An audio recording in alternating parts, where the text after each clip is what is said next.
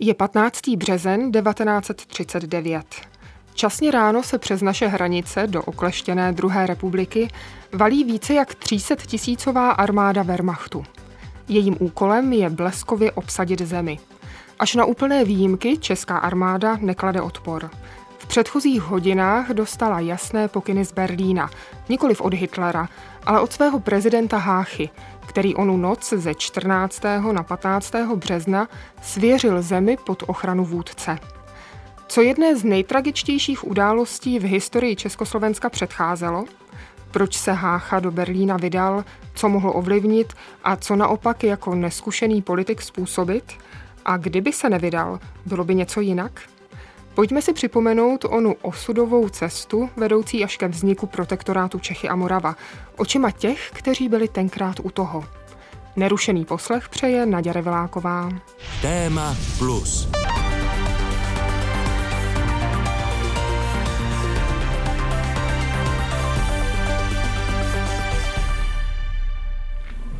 Jmenujete se, prosím?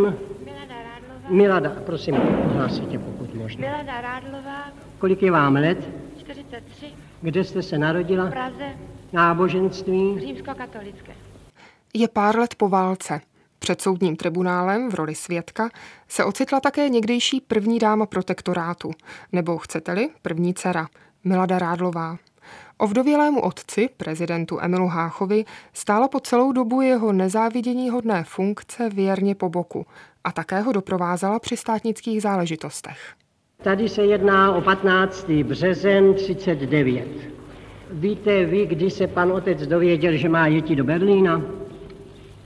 Já to přesně nevím. No, co, co tedy víte? Já vím jenom, že ve čtyři hodiny odpoledne telefonoval doktor Havelka k nám do bytu 15. března, 14. 14. 14. března odpoledne, že se jede do Berlína. Že se, předtím říkal pan otec něco, že se pojede do Berlína? Na to se nepamatuji, že by o tom vůbec byl mluvil. Byl mluvil. Lidská paměť je nevyspytatelná. Něco vymaže, něco uchová, podstatné, nepodstatné, co na tom záleží. Německou okupaci naší země 15. března 1939 a následný vznik protektorátu považujeme sice za jeden z nejvypjatějších momentů našich dějin. Pro přímé účastníky tehdejších událostí byl však jen jedním z mnoha, které svou tragikou v paměti přebyly události následujících válečných let. My se ale nyní pokusíme právě tento den a také den předcházející nacistickému přepadu z paměti svědků vydolovat. To, na co si Milada Rádlová před soudem nevzpomněla, si pamatovala u jiného výslechu, který podstoupila půl roku po osvobození, na podzim 1945. Dochoval se nám v písemné podobě. 14. března předpolednem, jak si nyní rozpomínám, bylo jednáno v kanceláři prezidenta o cestě mého otce do Berlína v souvislosti s událostmi na Slovensku. Pamatuji se, že některý z ministrů, patrně ministr zahraničí doktor Chvalkovský, telefonoval do Berlína, že se prezident chce sejít s Hitlerem. Došla odpověď, že tam otec má odlétnout letadlem. Cesta letadlem byla však zamítnuta vzhledem ke zdravotnímu stavu otce, k jeho stáří a že ještě nikdy neletěl letadlem. Dozvěděla jsem se to od některého z úředníků prezidentské kanceláře a není vyloučeno, že mi to říkal sám vedoucí kanceláře doktor Havelka. A mm, říkal pan doktor Havelka, proč se tam jede? Ne, to neříkal, mluvil jenom se mnou. Tak s vámi mluvil doktor Ano, Havelka. mě volal k telefonu a ptal se mě, jestli pojedu také. A Milada Rádlová jela, protože by přece otce nenechala jet za Hitlerem samotného. Ostatně ani jemu by se nejspíš nechtělo jet bez ní. Věděli, že chvíle, které mají před sebou, nebudou jednoduché. Jenže ještě netušili, v jak mocném a ničivém víru dějin se v té chvíli ocitli, že o událostech následujících dní je už dávno rozhodnuto. Jediné, co tušili, že osud Československa je spečetěn. Slováci už ve společném státě nemínili zůstat. Tak to například hřímal řížský rozhlas ve Vídni 12. března 1939. Slováci, Slovenky, kam to má věc, že Slovensko ostane i naďalej pod nátlakom českého teroru? Co máme robit? Bratě a sestry, manifestujme za práva slovenského národa. Nech žije slobodné Slovensko.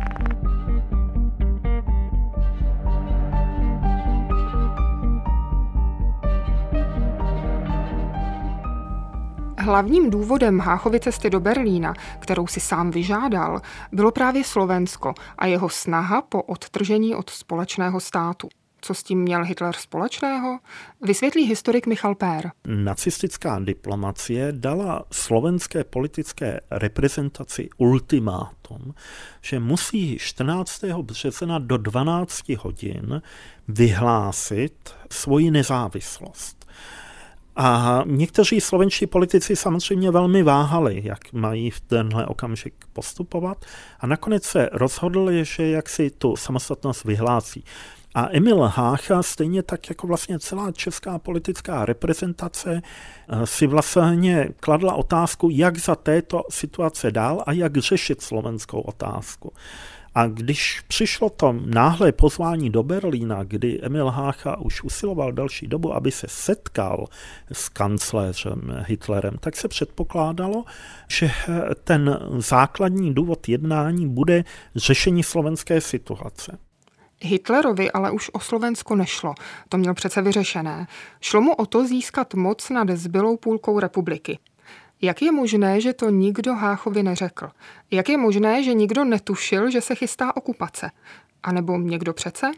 Zatímco Hácha odjížděl do Berlína vlakem, protože letět mu nedovolovalo zdraví, z ruzinského letiště v té době přes nepřízeň počasí odlétlo letadlo směr Velká Británie. Na jeho palubě byli přední vojenští zpravodajci v čele s generálem Františkem Moravcem a stohy dokumentů, které se nacistům neměly dostat do rukou. Pravdou je, že československá vláda byla upozorňována na toto nebezpečí, především z prostředí, řeknu, spravodajských kruhů, že toto nebezpečí to jaksi reálně je ale vláda to tehdy odmítala z určitého strachu, že by ta případná jaksi tvrdší reakce na toto nebezpečí mohla být vysvětlována jako provokace a jako něco, co bychom označili kázus belí, nebo důvod k tomu, aby došlo potom k té tvrdé reakci ze strany Německa. Ku příkladu tehdejší minister Chvalkovský v březnu 39 při tom varování na začátku března 39, jak si říkal, ale to je přece nesmysl, teď my už Německu ustupujeme tolik, že přece není žádný důvod, aby Německo chtělo to Československo jako takové, nebo to zbylé Československo prostě rozbít. Logicky, proč by také Hitler Československo rozbíjel? Svého přece už docílil. Mnichovskou dohodou získal, co chtěl, československé pohraničí. Jenže ve skutečnosti už v době Mnichovské dohody chtěl mnohem víc. Můžeme říci, že už v, samozřejmě v Mnichově a v té předcházející krizi podzimu roku 1938 Adolf Hitler chtěl zlikvidovat Československo. A v podstatě je to určitý historický paradox. Ten Mnichov mu danou chvíli zabránil té likvidaci československého státu jako takového a ta likvidace byla, řeknu, odložena na příhodnější dobu. A pravdou je, že vlastně celou tu dobu té takzvané druhé republiky nebo pomnichovského Československa ta nacistická diplomacie v čele s Adolfem Hitlerem hledali způsob, jak Československo vhodným způsobem zlikvidovat i to okleštěné Československo. A příležitost, pečlivě promyšlená a maximálně využitá příležitost, nastala v březnu 1939.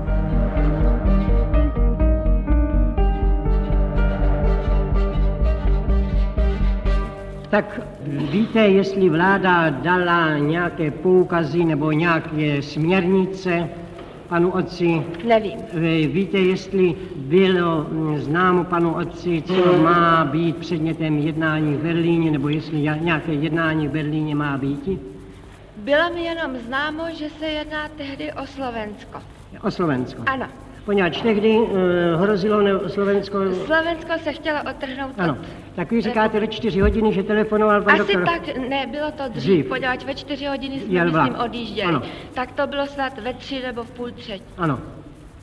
Milada Rádlová se k cestě do Berlína vracela nejen v oficiálních výpovědích, ale i v rozhovorech s přáteli. Jedním z nich, který se s ní pravidelně setkával, byl i historik Josef Tomeš. Samozřejmě, že mě to zajímalo, že to bylo jedno z hlavních témat, které jsme hned při prvním našem rozhovoru v roce 1985 probírali. A ona mi celkem tu cestu vylíčila plasticky. A plasticky vylíčila podrobnosti cesty i u výslechu na konci roku 1945. 14. března byl u otce na oběd zván monsignor Pícha, biskup Králové Hradecký. Když jsme seděli u černé kávy, ozval se kolem třetí odpoledne telefon. Byla jsem volána k telefonu a na druhé straně byl doktor Havelka, který řekl, že otec pojede do Berlína, že na Masarykově nádraží o čtvrté odpoledne bude přistaven vlak. Ještě mne upozorňoval, abych já i otec si vzali večerní úbory, poněvadž není vyloučeno, že tam dojde k nějaké slavnostní události. Účel cesty mě byl znám již z dopoledních rozhovorů a měl být vlastně protestem proti tomu, že Hitler dopomohl Slovensku k samostatnosti. Okamžitě jsme přerušili oběd s píchou, já zařídila vše potřebné na cestu a odebrali jsme se na nádraží. Doktor Havelka se mne ještě dotazoval, zda pojedu také, že v tom případě by vzal manželku. Pamatuji se, že těsně před odjezdem přinesl doktor Havelka, který zůstal na hradě a objednal si manželku se zavazadly na hrad zprávu, že jeho účast není v Berlíně žádoucí a že tedy do Berlína nepojede. I když se to možná nezdá, toto je jeden z důležitých momentů celého příběhu. Pokud máme hovořit o těch, kteří do Berlína jeli, musíme zmínit i ty, kteří tam nakonec nejeli. Roznesla se zvěst na Masarykově nádraží, že Němci jsou proti tomu, aby tam jel Havelka. O něm bylo známo, že je nejblíž Háchově, respektive Hácha je nejblíž jemu. Ale to byla chybná informace, ale jel tam Kliment. To jsou slova profesora Roberta Kvačka, který jako historik toto dějiné období studoval a jako pamětník jej v dětství prožil.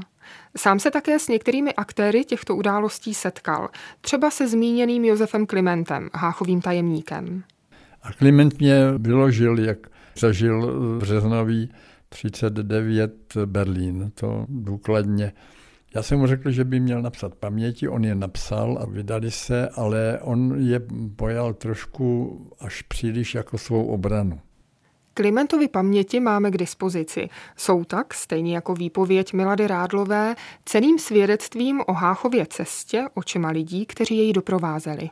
Na hradě či cestou k nádraží jsem se od Havelky dozvěděl, že on ani jeho paní nepojede, a to na radu samotného doktora Háchy, poněvadž podle zjištění předsedy vlády Berana si to Němci nepřejí.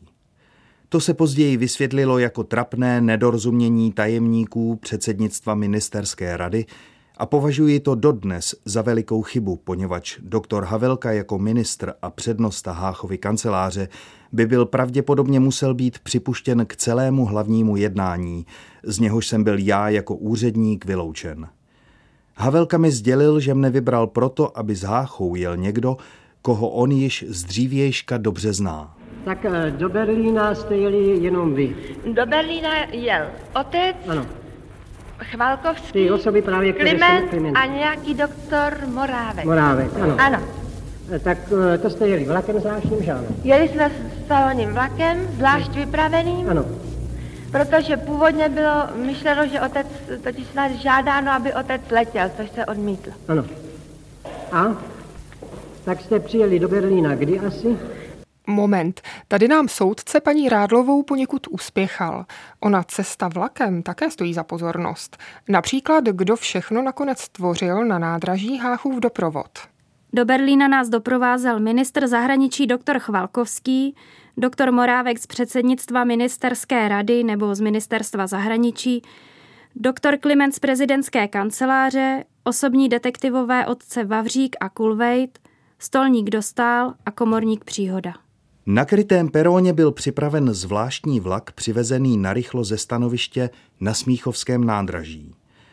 Spěchem bylo způsobeno, že vlak byl nevytopen, ačkoliv bylo 14. března počasí ještě zimní se sněhovými přeháňkami a proto nám vlakový personál poskytl několik přikrývek ze spacích oddílů. Topení se ozvalo až v první části jízdy. Myslím, že se z Prahy v úplné tichosti vyjelo před 16. odpoledne. Zdá se mi, že to byly lovosice ležící již v pomnichovských řížských sudetech, kde Háchu přišel pozdravit vyslaný protokolární úředník řížského ministerstva zahraničí legační rada von Hálem v úřední uniformě s nezbytným kordíkem a pozval celý průvod do jídelního oddílu k večeři, která byla asi přivezena z Berlína v koši, který byl předtím nakládán z perónu do vlaku. O zmiňované večeři hovořila ve své výpovědi také Milada Rádlová. Jeli jsme přes Drážďany, kde nás očekával a na nádraží přivítal von Halem, diplomatický úředník, a Dernberg, šéf Hitlerovy kanceláře. Přistoupili do vlaku a v salonním voze byla podávána nákladná večeře, které se, krom zmíněných dvou, mého otce a mne, zúčastnil doktor Chvalkovský, doktor Morávek a doktor Kliment. Posledně jmenovaný byl při večeři velmi nervózní a málo jedl, takže působil dojmem, že se něčeho bojí. Podle způsobu, jakým jedl, jsem se dohadovala, že se snad bojí, že je jídlo otráveno. Kde pak? Bylo to trochu jinak. Ale i tento dojem Milady Rádlové svědčí o napětí, které na přítomné ze všech stran doléhalo. Josefa Klimenta trápily úplně jiné obavy než strach z jedu.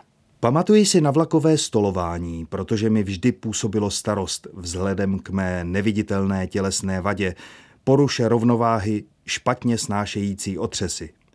Od řížských hranic jsem viděl z vagonu velké vojenské transporty ve vlacích, na silnicích i dokonce na lapských vlečných člunech. Náš vlak nebudil žádnou pozornost v čilém večerním provozu a tak si dodnes nedovedu vyložit případ s prostřeleným oknem. Ano, tady je další ze zvláštních příhod oné osudové cesty, která se jejím účastníkům vryla do paměti možná víc než zákruty politických jednání. Pamatuji se, že ještě během jízdy, v Sudetech nebo v Německu ještě před Drážďany, stála jsem s doktorem Morávkem v druhém voze salonního vlaku, tedy ve voze, který byl připojen pro doprovázející personál v chodbičce. Vagon byl osvětlen, venku byla tma a tu náhle bylo roztříštěno sklo u okna, u kterého jsem právě stála. Celý vůz byl vybaven dvojitými skly a rozbilo se pouze venkovní sklo. Prvním dojmem to na mne i na doktora Morávka působilo, že bylo do okna od někud vystřeleno. Ve skle zůstaly dva kulaté otvory, jeden větší, druhý menší. Od nich se paprskovitě rozbíhalo rozštěpení skla. Oba otvory jsem viděl, když jsem při jiné příležitosti s ministrem Chvalkovským u téhož okna stál a pokoušel se luštit záhadu. Vlakový personál sice hned pátral po příčině, zejména bylo uvažováno o možnosti výstřelu, která ovšem se zdála nepravděpodobná vzhledem k tomu, že v hlukotu vlaku nikdo nezaslechl ránu. Celý vlak zůstal kvůli tomu stát. Podle železničních zaměstnanců se jednalo o kus osy, která byla odštěpena od některého z předního vagónu vlaku a rychlostí jedoucího vlaku byla vymrštěna do okna, u něhož jsem stála. Zda věc byla později vyšetřena, nevím. Nestarala jsem se o to. Vlak pokračoval v jízdě do Drážďan a teprve v Drážďanech se říkalo, že bylo nutno někde něco opravit. Jak to bylo opravdu? Výstřel nebo nehoda? O této události hovořila Milada Rádlová i v rozhovorech s historikem Josefem Tomešem. Tato historie se nikdy nevysvětlila, je taky zaznamenána v literatuře a paní Rádlová se k ní opakovaně vracela, totiž i z toho důvodu, že kdyby skutečně na ten vlak bylo ať už kýmkoliv a je, je z jakýchkoliv důvodů vystřeleno a to sklo prasklo a ten výstřel teda minimálně kdyby zranil paní Rádlovou, která u toho okna stála, nebo možná i, i toho doktora Morávka, takže to značně změnilo i ten průběh té cesty cesty. Zcela určitě, kdyby paní Rádlová byla zraněná nebo nedej Bůh dokonce zahynula, no tak Hácha, který na ní velice lpěl, by se jistě zhroutil a nikam do Berlína by nejel a celá teda ta tragédie by asi měla stejný výsledek, nicméně ten scénář by byl úplně jiný. Posloucháte pořad Téma Plus. Příběhy o tom, jak minulost ovlivňuje současnost. Pořad najdete také na webu plus.rozhlas.cz, v aplikaci Můj rozhlas a v dalších podcastových aplikacích. V dnešním pořadu sledujeme cestu prezidenta Emila Háchy a jeho doprovodu do Berlína 14. března 1939, kde se už brzy má setkat s Hitlerem. Už víme, že nikomu z posádky prezidentova vlaku se zatím nic nestalo. Nikdo nebyl otráven ani zastřelen a po desáté hodině večerní dorazili na místo určení. Co je tam čekalo? Na nádraží byli jsme očekáváni tehdejším československým vyslancem v Německu doktorem Mastným s manželkou. Mastný byl sice od 1. března 1939 v penzi, ale vykonával dál úřad. Krom toho tam byl také někdo z Hitlerovy kanceláře. Domnívám se, že Meissner, německý ministr, který se staral o naše ubytování. Určitě se pamatuji, že byl při našem odjezdu. Já byla na nádraží uvítána jakýmsi Hitlerovým pobočníkem, poměrně mladým mužem, který byl oblečen v uniformu, nevím již jakou, a který mi předal kytici žlutých růží opatřených červenou hedvábnou stuhou, na které byl zlatě vyšitý velkoněmecký znak – orlice s hákovým křížem. A dále pod slídou tam byla zastrčena vizitka Adolf Hitler, bez jakéhokoliv dovědku. Kytice žlutých růží. Další zvláštní a zdánlivě nepodstatný detail oné cesty, který ale neopomene nikdo z pamětníků zmínit. A přitom si její předání pamatuje každý trochu jinak uvítání se dostavil řížský ministr a šéf řížské kanceláře Meissner, zavalitější, ale čilý starší pán, jenž se vybraným chováním snažil zastřít okolnost, že Háchu jako hlavu státu nevítal podle protokolu Hitler osobně. Snad se i na něho vztahovala výmluva nepříznivého počasí, pro které jeho kytice žlutých růží s červenou stuhou a vizitkou Adolf Hitler nebyla prezidentově dceři podána již na peroně, nýbrž byla uložena v hotelu. Proč kytice žlutých růží od Hitlera budí tolik pozornosti? Zeptala jsem se na to i profesora Kvačka, který s Klimentem hovořil. Já jsem mu také jednou řekl, víte, pane docente, mě překvapuje, jaký důraz kladete na tu kytici žlutých růží. No, teď to bylo, že Hitler dal to. Já jsem mu říkal, víte, já bych to přijal, když by Hitler věděl, že žluté růže se dávají těm, které nenávidíme. To, to není obdarování, které by bylo zvlášť čestné. A on říkal, stejně nám to dal Meissner, ten šéf kanceláře Hitlerovi, stejně nám to strčilo on a k tomu bombonieru. To je zajímavé. I pan docent Havelka, který tam nebyl u toho, ale tak to připomínal, ale ten to připomínal s jistým nadhledem. Když to Kliment eh, říkal, ne, on si nás vážil. Já jsem říkal, ale teď tam byla přehlídka, teď ještě tam se pochodovalo. On říkal, no ne, ne, to bylo čestné, to jsme nemohli tušit. Ale já chápu, že, to, že nikdo netušil, co je čeká. A jak příjezd popsala u soudu Milada Rádlová? Ku podivu o kytici se nezmínila. Přijeli jsme do Berlína někdy pozdě večer, to mohlo být asi půl jedenácté nebo tak nějak. No, tak hned jste šli do hotelu, že? Hned jsme byli odvezeni do hotelu, do Adlonu. Ano. Mm, tam byly, na nádraží bylo všechno upraveno jako pro přijetí hlavy státu cizího. Ano. Na Adlonu byly vlajky a na to československé, ano, ano. A potom nás, potom nás odvedli do našich do našich bytů a na to byl ohlášen Ribbentrop. Kdy přišel asi? Ribbentrop tuším, že přišel někdy tak mezi půl dvanáctou a dvanáctou nebo tak nějak v tu dobu. Ano. Nezdržel se dlouho, já jsem pak už s otcem nemluvila, otec odjížděl do kancléře. Ano, jestli jel sám nebo s Ribbentropem? To nevím, to nevím. To nevím. Já jen vím, že jel s ním Chválkovský. S. Ano. Připomeňme ještě, že Joachim von Ribbentrop byl německý ministr zahraničí. Na to, že Hitler na Háchu naléhal, aby se do Berlína dostavil co nejdřív, že pro něj chtěl dokonce vyslat letadlo, najednou ho nechal čekat. Mezi příjezdem české delegace do Berlína a následným setkáním uběhly více jak dvě hodiny. Co se během nich dělo v kancléřství? Připravoval se snad Hitler důkladně na jednání s českým prezidentem? Nikoliv. Hitler je nechal čekat, ale on si pustil kino. On byl posedlý tím, že se koukal na filmy a velmi rád se koukal na americké filmy, které zavrhoval. A ve tři čtvrtě na, na jedenáct si pustil nový film a pozval dokonce ty své spolupracovníky v uvozovkách, některé pozval do kina. Teprve potom se vrátil a toho Háchu zpracovával.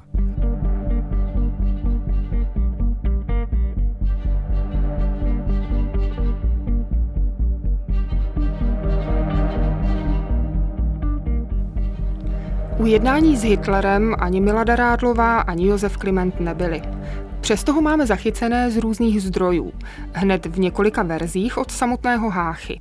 Takto poměrně stručně schrnul o dva dny později v rozhlasovém projevu z 16. března u příležitosti vzniku protektorátu onu noc, která pro něj byla jeho osobním mnichovem. Pozoruje, co se blíží. Odhodlal jsem se za souhlasu vlády v hodině 12.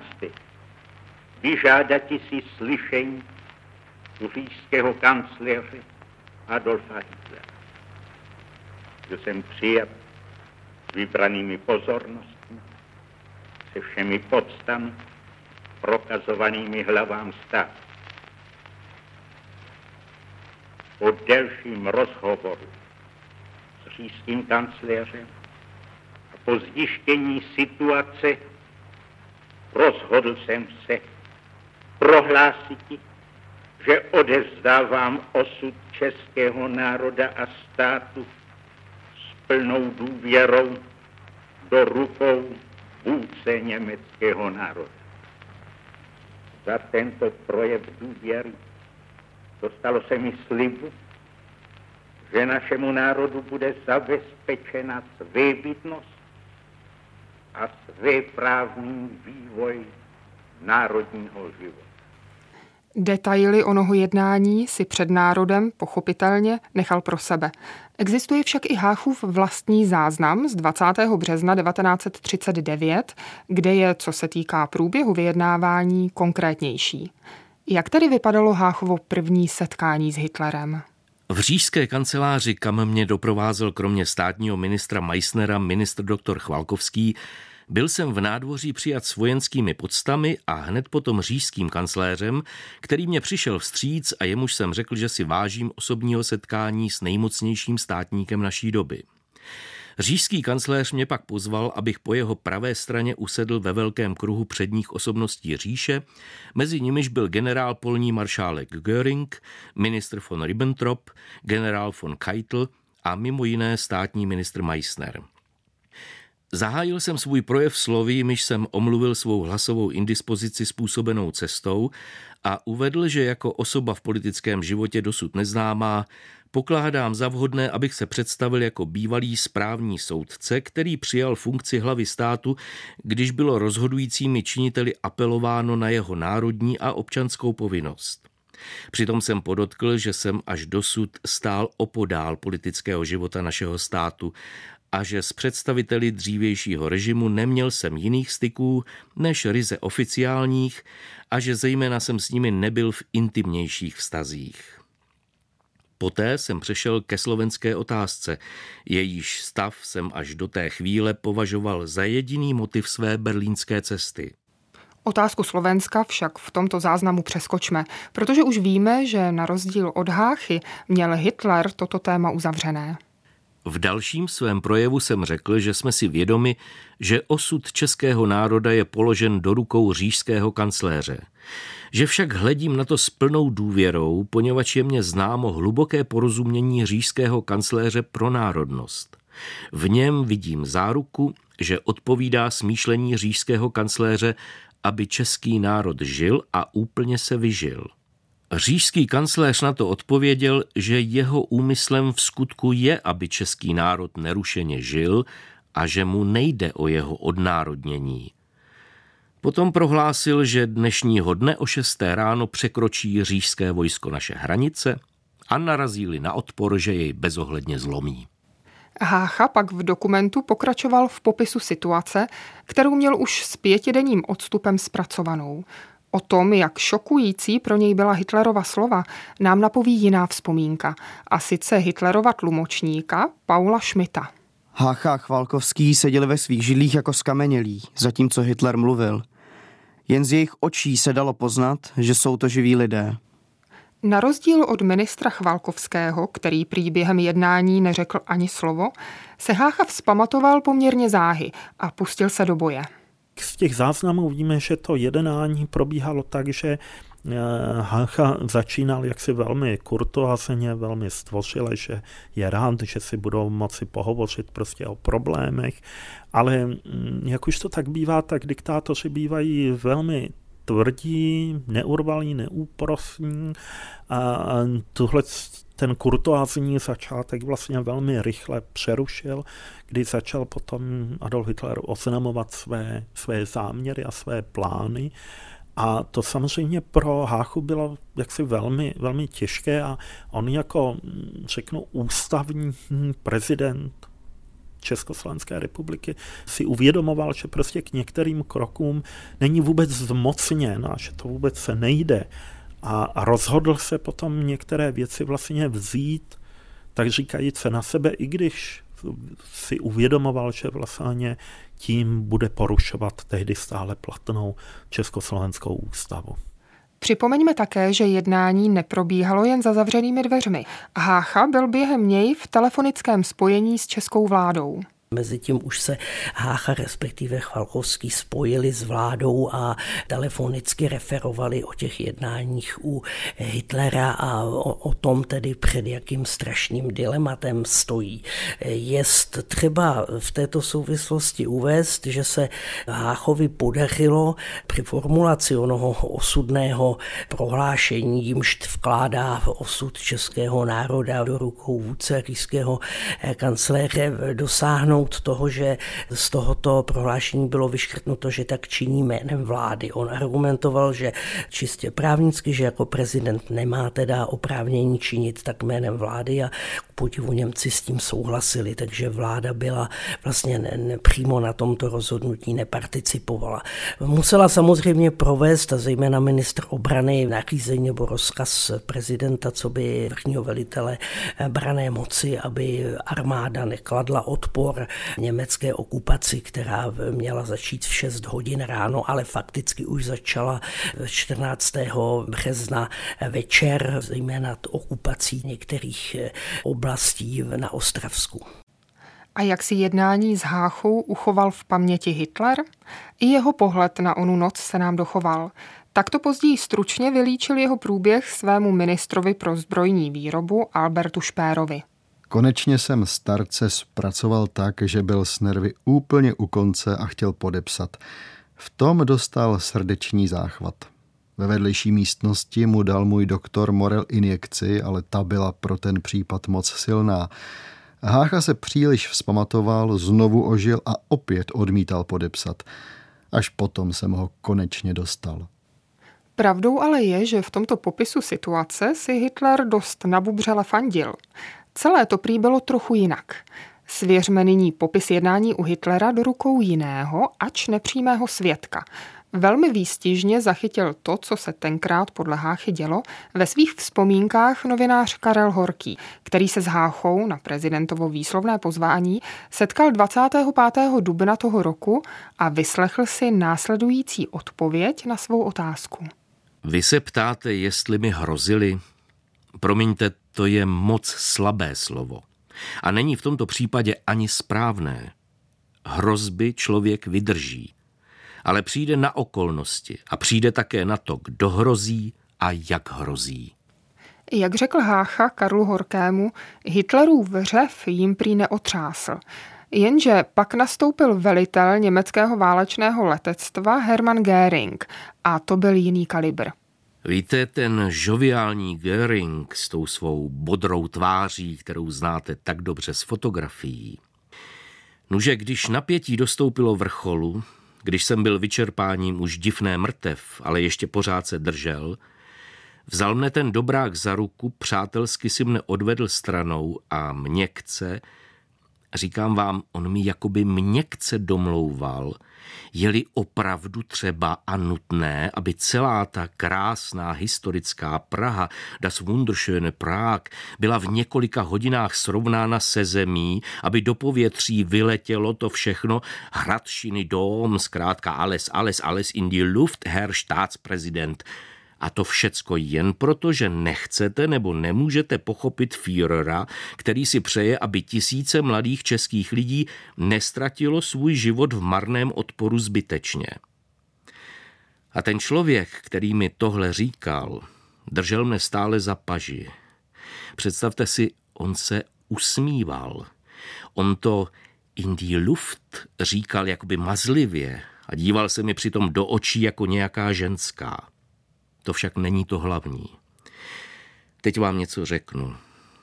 Jak se tak nám nedíval, zrovna v tom okamžiku a na těch jeho úsměvných očích jsem poznal, že to není řeč do větru. Poznal jsem, že se mnou mluví ďábel, který je schopen svou hrozbu splnit.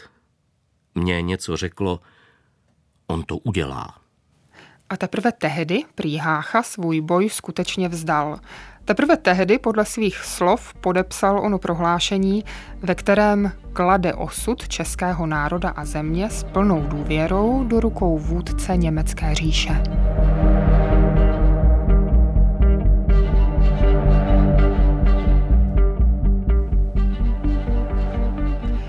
Měl či neměl Hácha podepsat onen s nadsázkou řečeno předávací protokol? Otázka, nad kterou se dodnes přouti, kteří Háchovu roli v protektorátní nacistické mašinérii obhajují a odsuzují. Měl však jinou možnost? Hovoří Michal Pér. Víte, neumíme si představit, jakému vypětí a vlastně jaké hrůze byl Hácha při tom jednání vystaven protože on se samozřejmě ocitnul v naprosto nezávidění hodné pozici. Stát, který je zbaven pevností, stát, který je zbaven třetiny svého území, tak najednou má rozhodovat o tom, jestli má jít do jaksi bojové akce, která je předem rozhodnuta že to bude jenom otázka hodin, než bude ten odpor československých jednotek jaksi zlomen, anebo jestli má porušit vlastně ústavu a jestli má přijmout tento diktát. To muselo být velmi obtížné rozhodování a nepřál bych nikomu, aby se dostal do takového eh, stavu a do takovéhle situace, v jaké se ocitnul upřímně řečeno Hácha hm, v Berlíně při jednání s Adolfem Hitlerem. Samozřejmě vždycky platí, že člověk má možnost se rozhodnout tak nebo tak. A to platilo i u Emila Háchy.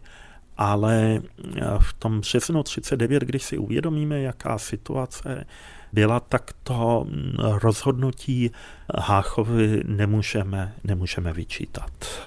A co si o tom myslí Robert Kvaček? Já když jsem o tom přemýšlel, tak jsem říkal, no Háchovi samozřejmě lidé vyčítají a tak. Vyčetl bych já něco Háchovi a pak jsem si řekl, ano, jednu věc. Jenže to bych žádal právě od Háchy možná moc. Co by člověk dělal v takové situaci, jaké byl? Když by na vás Hitler pustil svou tirádu, že jo, a oznámil vám, že jeho jednotky překročí hranice a že už vlastně překračují ty hranice.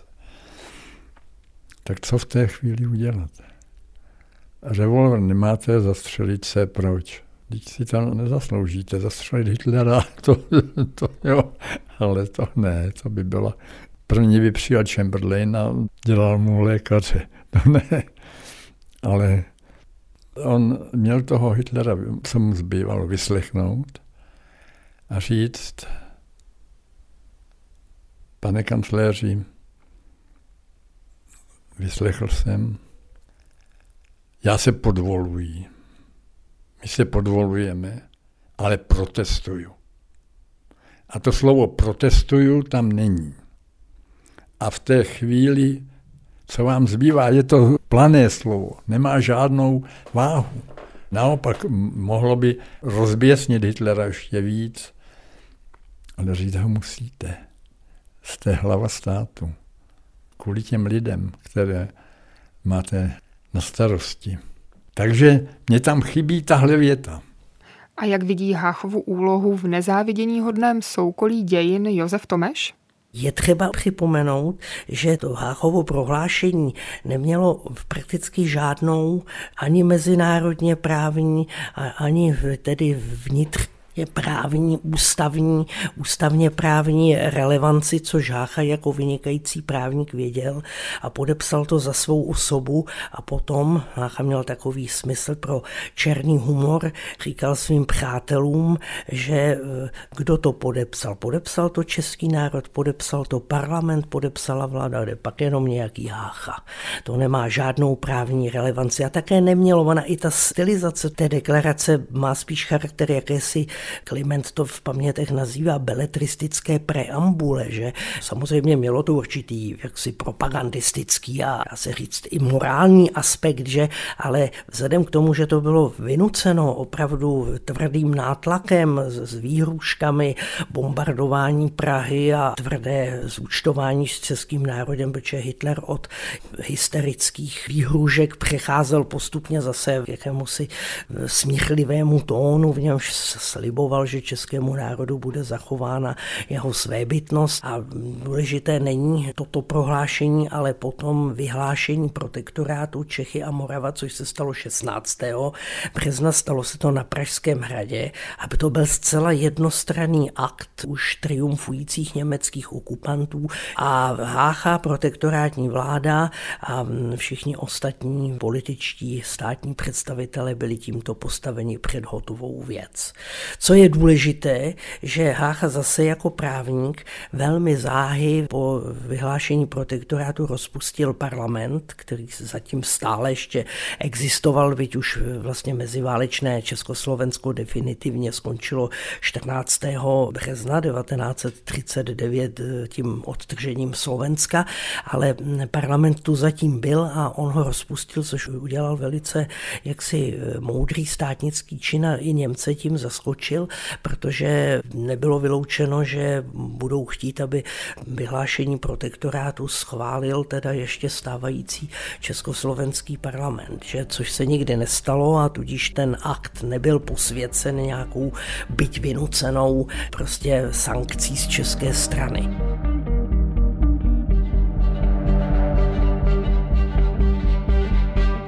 Je tady ale ještě jeden moment, kdy se Hácha mohl podpisu vyhnout.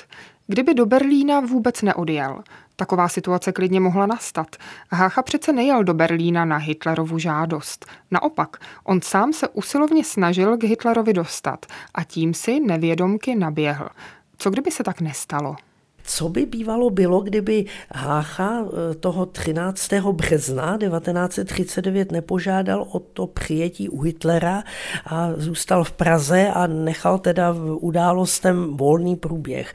Ta okupace už byla připravena, jak by to probíhalo, jak by se jednalo s vládou, jak s prezidentem Háchu. Ten návrh Háchu, který v podstatě z té situace eh, nastavší vyplynul a který s nímž podle některých přišel Havelka, podle jiných Chvalkovský, že eh, aby teda Hácha se vypravil do Berlína a zjistil, co teda ti Němci, či oni do, do posledka tohle tajili, i když tady byly samozřejmě určité hm, příznaky a přízraky, že k nějaké té okupaci eh, určitou formou minimálně dojde, ale jako pořád eh, to bylo s otazníkem a pořád to mnozí, i, i čeští politici bagatelizovali a odmítali tomu věřit. No a do toho přišla ta žádost Háchova o přijetí u Hitlera, což se Hitlerovi docela hodilo a změnilo to celý scénář již, již připravený, ale jak by to byl, jak by to konkrétně proběhlo, protože to neproběhlo, to nevíme. A už se to také nedozvíme.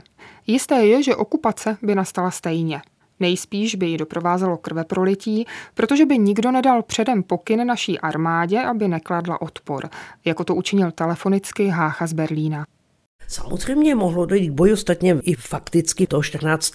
března 39, kdy Němci zahájili okupaci na Ostravsku, ať už z jakýchkoliv důvodů, že, ale už to v podstatě byl přípravný akt té okupace, která pak nastala v ranních hodinách 15. března, tak víme, že v místku se československá armáda proti jaksi tomuto vstupu okupantů na československé území postavila. A k podobným aktům, pokud by teda ne, nebyl ten rozkaz vydán, to jest pokud by Vácha nebyl v Berlíně a byl v Praze a, a republika byla takhle přepadena, tak je otázka, k čemu mohlo případně dojít.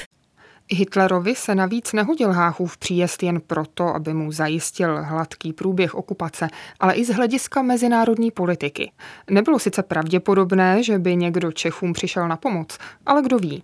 Hovoří historik Michal Pér ta vidina, že by Francie a Velká Británie vstoupila do války, tak z téhle té varianty řeknu, vlastně ani ne tak Adolf Hitler, ale spíš jaksi kruhy navázané na Adolfa Hitlera. To byla jaksi varianta, kterou tehdejší nacistická politika příliš, příliš nechtěla, po které netoužila.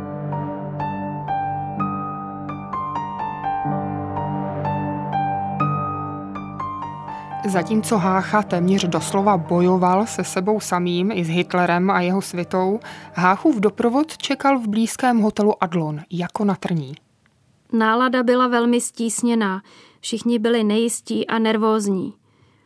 Vyhlížela jsem chvílemi oknem a pozorovala, jak před kasárenskou budovu naproti přijíždí jedno nákladní auto za druhým, že do nich vojáci nakládají bedničky se střelivem a že na střeše budovy kasáren hlídkují vojáci u dvou protiletadlových děl. Upozornila jsem na to svůj doprovod a dohadovali jsme se, že jde o přípravy vojenského rázu namířené proti Československu. Přecházela jsem neklidně ze salonku hotelu do svých pokojů a naspět, poněvadž jsem byla ve velkých obavách o zdravotní stav a vůbec o osud otce. Měla jsem strach a domnívala se, že se snad už otec ani nevrátí a že snad se i nám přihodí něco zlého. Čekání bylo nekonečné. Věděli jste, eh, kdy se vrátil pan otec? Vrátil se asi kolem páté hodiny ranní. Až pá, kolem páté hodiny ano. ranní. No a co tedy říkal pan otec, že se vrátil? Otec, když se vrátil, tak byl velmi rozčilen, velmi skleslý a prohlásil, že je to jaksi konec naší samostatnosti vyprávěl vám tehdy nebo později potom nějak obšírněji, ne. co se, te, co se tam dalo? Ne. Jste se nikdy nedověděli? Nikdy jsem se to nedověděl. Od něho? Od něho nikdy ne. A od doktora Klimenta nebo Chvalkovského jste něco slyšela? Od Chvalkovského vůbec ne a doktor Klimentu toho nebyl, ten zůstal. No ne, jestli potom eh, aspoň ne. to, co... já jsem s nimi nemluvila. Nemluvila. To zní skoro neuvěřitelně. Tím spíš, že to nebyla pravda. I přes všeobecnou únavu všechny zajímalo, co se u Hitlera dělo a Milada Rádlová ve své poválečné výpovědi vydolovala z paměti mnohé detaily. Například? Jakmile se otec vrátil z kancléřství, říkal, že Hitler byl velmi nemilý, příkrý a rozlobený a že důvod toho byl, že přijeli pozdě. To se zřejmě stahovalo na skutečnost, že můj otec nepoužil letadla a cesta vlakem se zřejmě zdála Hitlerovi velmi zlouhavou. Také po návratu do hotelu Adlon doktor Chvalkovský vyprávěl, že můj otec dostal na kancléřství nějakou povzbuzující injekci od Hitlerova osobního lékaře, doktora Morela, který, pokud jsem se doslechla, byl snad položidem. Tutéž injekci si současně nechal dát i Göring. Hned na to se otcův lékař doktor Meixner informoval, o jakou injekci se jednalo, dopisoval doktoru Morelovi a když dostal odpověď, prohlásil, že dostal-li můj otec skutečně tuto injekci, je to injekce neškodná. Ohledně činnosti doktora Chvalkovského při jednání na kancléřství mohu uvést, že můj otec Chvalkovského neměl nikdy v přílišné lásce. Nikdy se však o něm nějak zvlášť nevyjadřoval. Pamatuji se ale, že když se později mluvilo o událostech v Berlíně, kdy se už otec dostal z duševní deprese, kterou u něho celé jednání vyvolalo, Vyjádřil se o Chvalkovském, že je uličník. Pamatuji se ještě, že mi bylo uloženo doktorem Chvalkovským, abych poděkovala písemně Hitlerovi za zaslanou kitku. A už ji tu máme zase. Kytice žlutých růží. I ona se, společně s ostatními, vydala brzy na cestu do Čech. Na zpáteční cestě se o ní staral komorník a na poukaz Chvalkovského při příjezdu do Prahy jsem musela kytici sama nést. To již kytka byla velmi ovadlá a rozhodně nepůsobila reprezentačně. Pamatuji se, že v roce 1943 jsem přišla na stuhu od této kytice při přebírání svých věcí na hradě. Poněvadž tam bylo ústřední topení, převezla jsem ji do Lán, kde jsem společně s mojí komornou stuhu spálila v kamnech koupelny.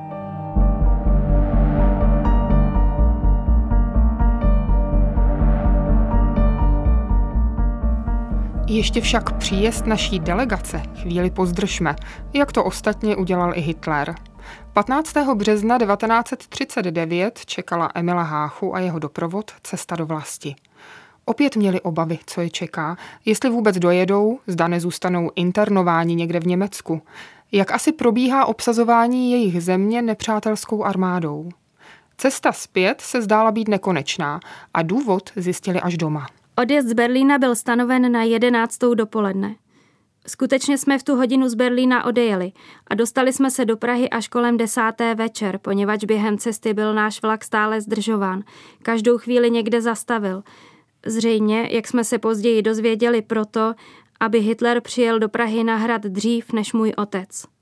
Překvapilo nás proto, že již na nádraží stála při příjezdu čestná setnina německého vojska. A když jsme pak dojeli na hrad, že hradní nádvoří bylo plné aut, takže náš vůz jen stěží projížděl. A Hitler sám byl již na hradě. V průběhu 15. března bylo celé území obsazeno a součástí toho byla potom i ta krátká návštěva Adolfa Hitlera v Praze, kdy přijel do Prahy záměrně Háchův vlak byl zbržďován, aby Hitler byl dříve v Praze a potom vlastně noc z 15. na 16. března Adolf Hitler strávil v Praze a zároveň také v Praze podepsal to oficiální vyhlášení protektorátu Čechy a Morava 16. března 39. Je to všechno trochu jako sen. Kdo z nás byl by si pomyslel, že uvidíme takovou přehlídku v Praze na Václavském náměstí ještě před týdnem, ještě v neděli, týden před touto nedělí. Kolo dějin, o kterém jsme hovořili naposled v relaci ještě Československé tiskové kanceláře, kolo dějin točí se dál. Před našima očima pochoduje armáda, k níž se upírají opravdu zraky celé Evropy a politicky interesovaného světa. Světa, který se už zanedlouho ocitne ve válce s Hitlerem. Ve válce, která připraví o život na 72 milionů lidí. To už však bude jiný příběh. Dnešní téma plus o cestě prezidenta Háchy a jeho doprovodu do Berlína v polovině března 1939 jsme uzavřeli archivní ukázkou z 19. března téhož roku.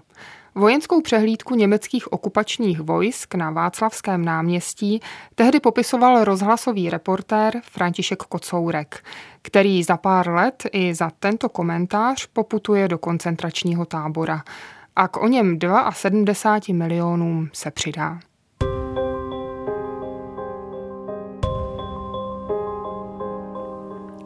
Na dnešním pořadu spolupracovali dramaturg David Hertl, zvukoví mistři David Dibelka, Jitka Procházková a Ivana Možná, svědectví pamětníků četli Libor Vacek, Ivo Tajmr, Jitka Křišťálová a Michail Džinžichašvili a od mikrofonu se loučí autorka Naděra Viláková.